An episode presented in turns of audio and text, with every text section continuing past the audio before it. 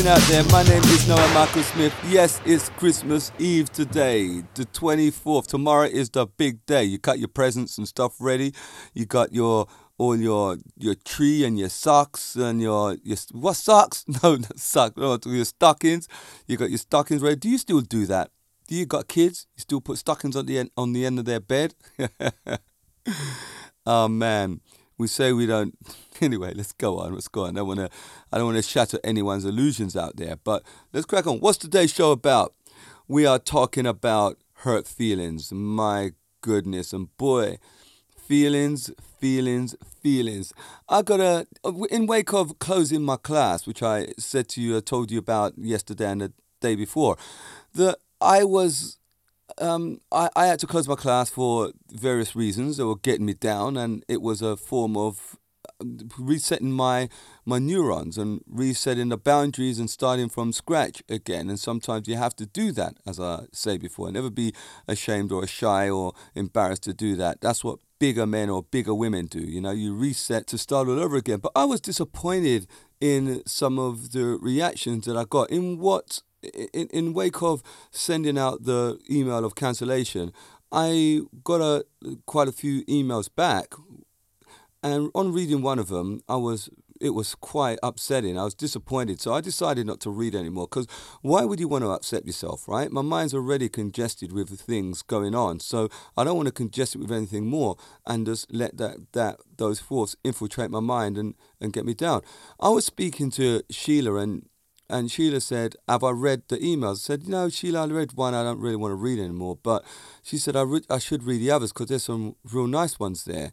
And yet there were, there were a few nice ones. I still was reluctant to read them because I believe you should take the rough with the smooth, yin and yang.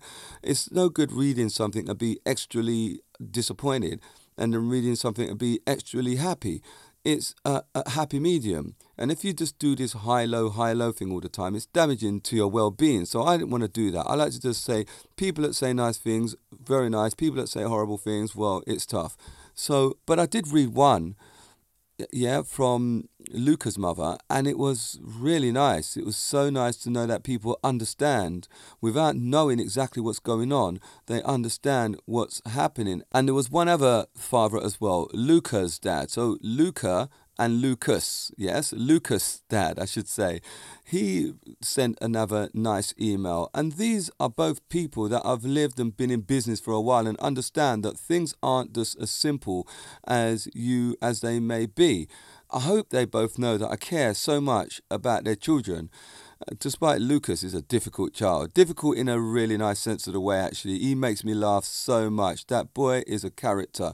But I have to keep him in check, you know. I've got to keep him in check because if I don't, he'll go off the reins and before you know it, the whole class is disrupted. But he's one of those kind of guys, and I'd rather have him in the class than not have him in the class. So, um, yeah, kind of guy like that keeps you young, man. I tell you, he's good. He's a good, good character. Luca is a little quieter. He's a different character altogether, but both great kids, good parents, and good parenting skills to have such rounded children. You know, it comes to me as no surprise that the, the parents who write negative things about what the decision I made their children are difficult children in the worst sense of the word. However, the parents that are rule grounded, that are quite collected and calm and know about life, their kids always seem to have a greater understanding. Is there an, a coincidence there that the parents' psyche and good nature rubs off on the children? You know, it's no good being bitter about something. If you don't want to attend, that's okay. That's really okay if you don't want to come back to the class. I'm I'm ha- I'm fine with that. Of course, I do everything in my power to keep you there because I'm that kind of guy, and I, I love teaching the the students all the time, every time. But if it's not working with you for one reason or another, the time doesn't work, the venue doesn't work, the logistics don't work, whatever, then it's okay not to turn up. It's okay not to come. I'm writing a book at the moment, which I've told you many times before. If you don't know, you know now. I'm writing a fictional book. So my brain, my neurons are, are reprogrammed into fictional mode. I'm dreaming. I'm I want to see what the the conjure up different horizons, different worlds that's going on in my head. So uh, because I'm in that mode, and you should know when you're doing something. Look, if you want to buy a car, I'm going to go just go off track for a while. If you want to buy a red BMW Series 3, you all of a sudden you start pulling in overtime, um, holding down two or three jobs, asking friends to give you a bit of work here and there, um, saving your money a little bit more, opening some kind of saving plan. Next thing you know, you you see magazines just falling into your lap all of a sudden with red BMWs. You go past BMW showrooms with red, seeing red BMWs, the very exact one that you want. You see the thing all the time because your neurons get reprogrammed and home in on that particular task. I'm writing a book right now, and all my neurons are, are focusing on fictional, fictional characters, fictional things happening. I want to see um, all these different things throughout the world going on so I can exaggerate them and make my book become the best book I can possibly write. So when I get emails into my head, if it's if they're bad emails, I'm going to think of the worst grime of possible. It's going to affect me because if the book is affecting my mood in order for me to write, of course, a situation coming into my head with my neurons already programmed to receive information in that fictional information in that way, yes, I'm going to be extra affected by it. I'm going to be hurt. And that hurt is going to hurt my feelings deeply.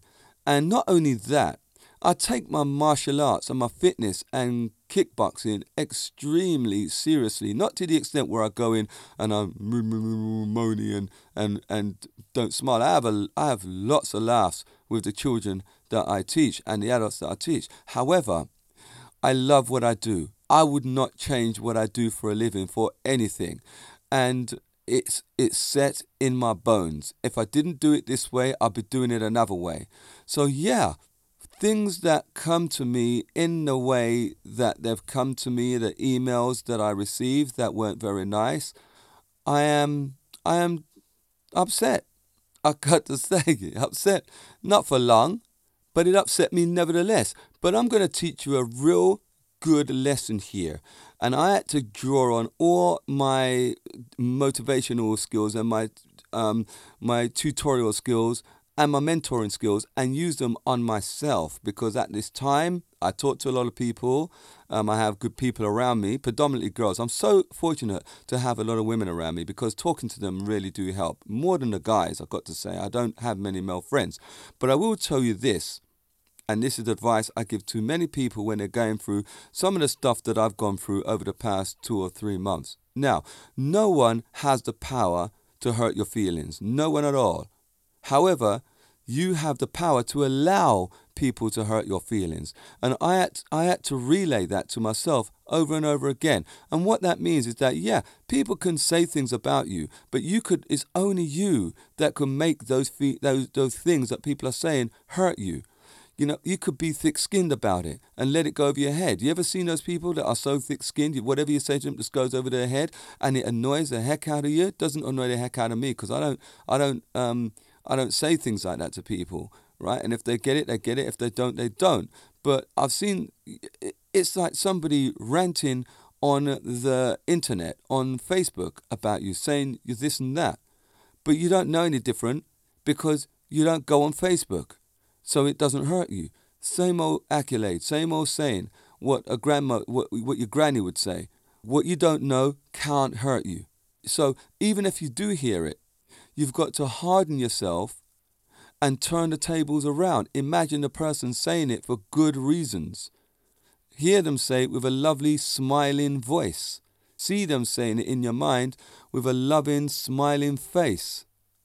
As I said before, it doesn't matter if the person says something to you and they're going to sling their hook, as to, as the phrase go in here in the UK. It means they're going to say something and then they're going to go off and find another class. That's fine. That's also fine, as I said to you earlier on. But the big takeaway is, the massive takeaway is, don't speculate. And you know what I'm like about speculation. If you read, if you go back to some of my other episodes, I've got a whole thing about speculation. Do not speculate on stuff unless somebody comes to you, right, the email is only going to tell you so much, right? The rest is all your mind, conjuring up all kinds of different scenarios. I've, I've been there. I'm no different from you all. I'm flesh and blood just like you. Yeah, I just learned to control it a little bit better. I'm a, I'm a deep thinker, or I like to think myself as a deep thinker. So I often think things out and think, well, why is this upsetting me? Okay, let's put the things into place to stop it from upsetting me. And one of those things is don't over analyze what you've already been told on the on the um the, the on the email. The email's got so many written words, and you start reading between those lines, you're going to read wrong because unless the person comes to you and tells you X, Y, Z from the horse's mouth in person, you hear it from their mouth right directly into your ears, then you only all you're doing is causing speculation, and that is a real quick way to your doom and gloom and demise. Yeah, the, and, until you see and hear, you cannot be sure. That's what I'm saying. It's a formulation. You're formulating a cocktail in your head, and the cocktail that you're formulating is wrong. It's a nasty cocktail. No one wants to drink it. It's toxic. Yeah? So you need to get a grip with your own mind and control the deep rotten thoughts that are persecuting your head and giving you a mental life sentence. Now, the, on the other hand, as I said, boomer, the whole coming back to this whole boom and bust thing, it's okay to think nice thoughts, but don't get overexcited with that also, because what will happen there is that you're setting yourself up to be crushed. You need to have that yin and yang philosophy. Light can't put out light, darkness can't put out darkness. You need light to put out darkness. Yeah? So you gotta have the opposites, and yin and yang doesn't mean people think yin and yang means both opposite ends of the scale. It doesn't mean that at all. It means you need one end and the other end to balance it out. That's what harmonizing your body means. Harmonize your body, ground yourself, make yourself centralize your calmness, centralize your energy, centralize your electricity that's running through your body, ground yourself. Yes, your two ends of the scale come together, meet in the middle to make one centralized hu- human person that's well adjusted, well grounded, and harmonized. You got me? That's where we want to go with you. So, tomorrow is Christmas Day. Are you all ready for Christmas Day? You got your presents packed. You got your, your, your presents under the tree, the lights flickering on that tree. You know, you got are you old school with the tree? You got the colored lights there. My go to my parents' house, got the colored lights, or you go to a modern person's house that just, just got the white lights. The white lights look really nice, but I think things are going to go full circle. You know, we're gonna everyone's going to come back to those different color lights blaring out on the tree and stuff. Is your fairy on top? Is your fairy on top?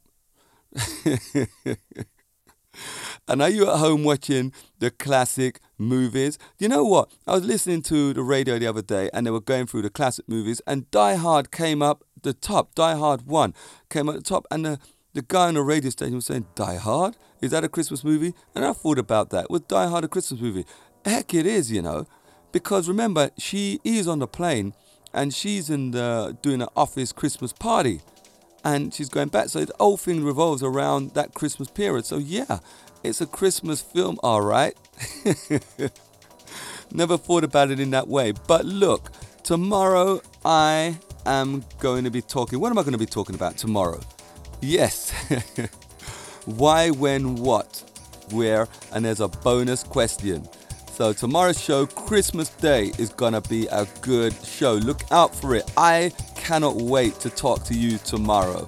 It's nice and cozy and warm in my house right now. I'm not leaving here and I will not be leaving on Christmas Day either. So my lady wants to take me out somewhere. I don't know where she wants to go, but I want to stay in. I want to stay in and watch some classic movies. All good, all good. I look, I love you all.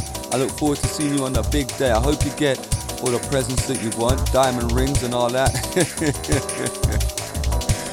Y'all have a good time. See you later. Bo!